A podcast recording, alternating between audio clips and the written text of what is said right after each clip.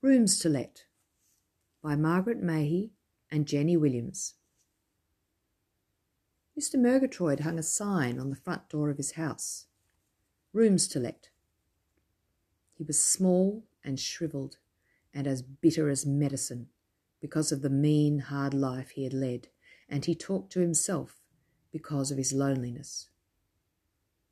How much shall I charge for my rooms? he asked himself. he chuckled. Too much, he declared so sharply that the key rattled in the lock, probably from fear. One day Mr. Murgatroyd heard an unusual sounding knock on the door. It was a light, soft knock, as if a bird was tapping with its claw. Mr. Murgatroyd listened, turning down the corners of his mouth. Finally, he went to the door and opened it. There stood a little wispy woman vague as thistledown, her nose pink at the tip, and her hair a bit stringy around her ears. I would like to live in one of your rooms, she said shyly. Come this way, said Mr. Murgatroyd. Shuffle tap, shuffle tap, went the old woman's footsteps. She had a wooden leg. I should warn you that I'm going to charge too much, Mr. Murgatroyd said crossly. The little woman sighed a rustly sigh. That is what I always have to pay, she said. Mr. Murgatroyd showed her to her room and left her there. As he was going back down the stairs, he heard another knock at the door. Just an ordinary knock this time. He grinned and slid like a wicked shadow to open it. There stood a man with a mermaid in a wheelbarrow. Have you rooms? the man asked. I have, said Mr. Murgatroyd. The mermaid smiled at him through her net of yellow hair, and Mr. Murgatroyd blushed. We will take one, the man said. We will have a room with a bathroom. My wife likes a bathroom. You have to share the bathroom, said Mr. Murgatroyd quickly. It's only one. Then we'll have a room right next to it, declared the man triumphantly. Mr. Murgatroyd shuffled his feet uneasily. I ought to mention that the rent is too much, he said nervously. My dear fellow, it's always too much, isn't it? The man replied. Mr. Murgatroyd went back to his room. He did not look so sure of himself any more. A crack in the ceiling grinned down at him. The wind outside laughed and rattled his window. Oh, things aren't going to be as easy as I thought, Mr. Murgatroyd said to himself. Knock, knock, went his front door again. Mr. Murgatroyd got wearily to his feet and went back to open it. Outside stood Mrs. Piper, looking like a rainbow, all patched and stitched, while behind her, hanging on to her left hand and her right hand, and stretching far down the street, were twenty, twenty children, all stitched and patched too. Ah, Mr. Murgatroyd, dear, said Mrs. Piper, I see you have rooms to let. No children allowed, cried Mr. Murgatroyd, seizing the door handle anxiously. Anyhow, I charge too much, he warned her. Mrs. Piper blinked. Not even if I pay much too much? she asked. Mr. Murgatroyd could not resist the thought of much too much. All right, he said, all right. But you see that you keep those brats of yours in order, Mrs. Piper, or the house won't be worth living in. Oh, a few children make a house homey, said Mrs. Piper, and she shooed her scrambling, rambling family, with Mr. Murgatroyd leading, to the big rooms at the back of the house. Finally, there was only one room left. Who would come for that?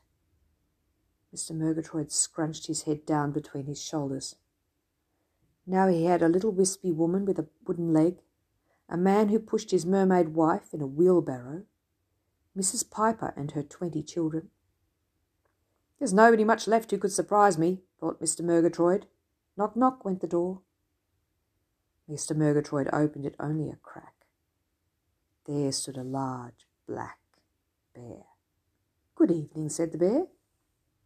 Mr. Murgatroyd wanted to shut the door, but he was afraid the bear might beat it in with his huge paws. What do you want? he whispered. A room, said the bear. I'm learning to play the flute. I need a small, quiet, plain room suitable for fluting in. I charge too much, Mr. Murgatroyd said, still in a whisper. Mm, curious, the bear remarked. I always pay too much. He marched inside and peered with small bare eyes at the faded carpet and the dull, dingy staircase. In one of his paws he carried his flute in its case. This house suits me, he said. He pointed down the hall. I'll take that room.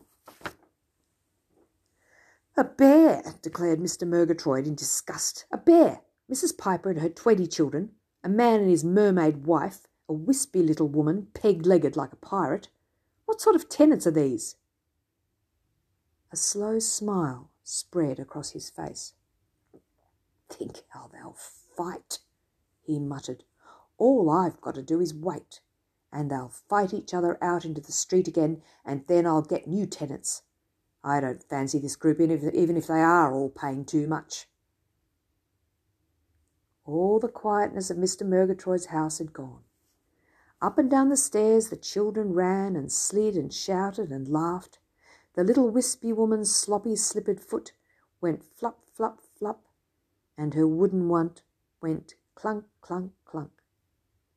The bear played strange bear tunes on his flute. And in the bathroom, the mermaid wife made a sound like a musical gurgling, and sometimes she sang weird, watery songs and splashed water everywhere with her tail. Just wait, just wait, Mr. Murgatroyd muttered. They'll be fighting soon. But this was not all. Miss Wispy brought home potted plants and had a window box put up outside her window and planted it with parsley, radishes, and petunias. Flop clunk, flop clunk she went as she tended her garden every day, watering and weeding. Mrs. Piper and all her twenty children took up painting and filled the house with pictures of hills and oceans and the wild left-over bits of the world. Besides, they painted the kitchen door blue and the staircase pink and they painted bright pictures on the wall all the way up the stairs. The mermaid wife sat in the bath and gurgled or sang, depending on her mood.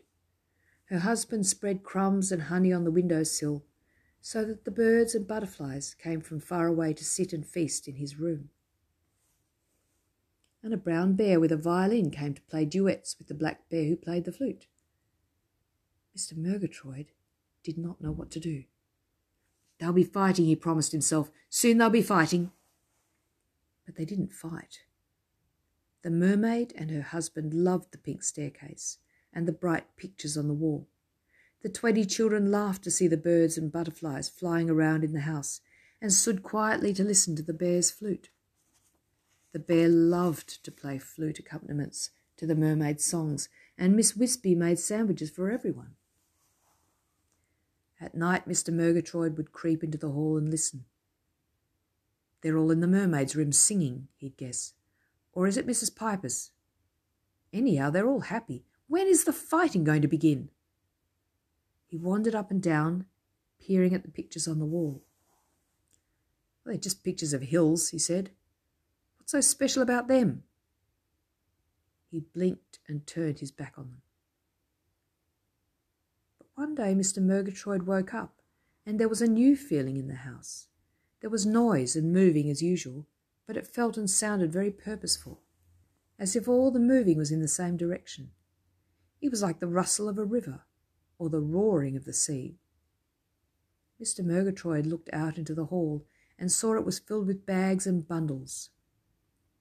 The bear's flute lay there in its case. Miss Wispy's best potted plant was there, the mermaid's wheelbarrow was parked by the door. What's going on? asked Mr. Murgatroyd. Mrs. Piper, who was coming down the pink staircase, her arms full of clothes and toys and satchels and books, smiled at him. Oh, Mr. Murgatroyd, we're all moving out. We've grown tired of paying too much, and we get on so well, we thought we'd be up and off and find some other living place.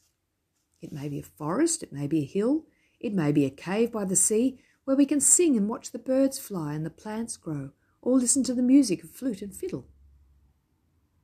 Mr. Murgatroyd blinked at her and went back to his small, ugly room. Good, he said. That's good. I'm getting rid of all of them at once. Now I'll get some ordinary tenants, ones I don't have to worry about. I wonder where they're going. He squinted through the keyhole and saw his strange household milling and moiling in the hall, rather like a hive of bees about to swarm. Then the bear struck up a tune on his flute.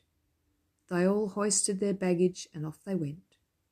Mrs. Piper and her twenty children, all with their bright bundles, the man wheeling his mermaid wife in the squeaky wheelbarrow, the peg legged Miss Wispy carrying a potted plant almost as tall as she was, and the bear fluting a silver march for them to walk to. Mr. Murgatroyd saw them go. Good, he said. Good. But he didn't feel as happy as he expected he would. Mr. Murgatroyd began to prowl over his newly emptied house. It was very, very quiet, but still bright with pictures on the walls and the pink staircase. Ivy had grown all over the walls of Miss Wispy's room. The bath was filled with sand and shells and seaweed. Only the bear's room was just the same as it had ever been. Suddenly, Mr. Murgatroyd knew that the house was his no longer. His strange tenants had made it their own, then left it behind them. Mr. Murgatroyd didn't want to stay there any more. Why, I miss them, he thought, amazed and frightened at the thought of missing anyone. He ran to his paint pot and painted a new sign and stuck it up outside his house. Rooms to let. Free. Then he packed his toothbrush and nightshirt in a bright bundle of his own and ran out of the door. Far, far up the road he saw the procession of his tenants skipping along, looking like butterflies in the sunlight. Wait! called Mr. Murgatroyd. Wait for me!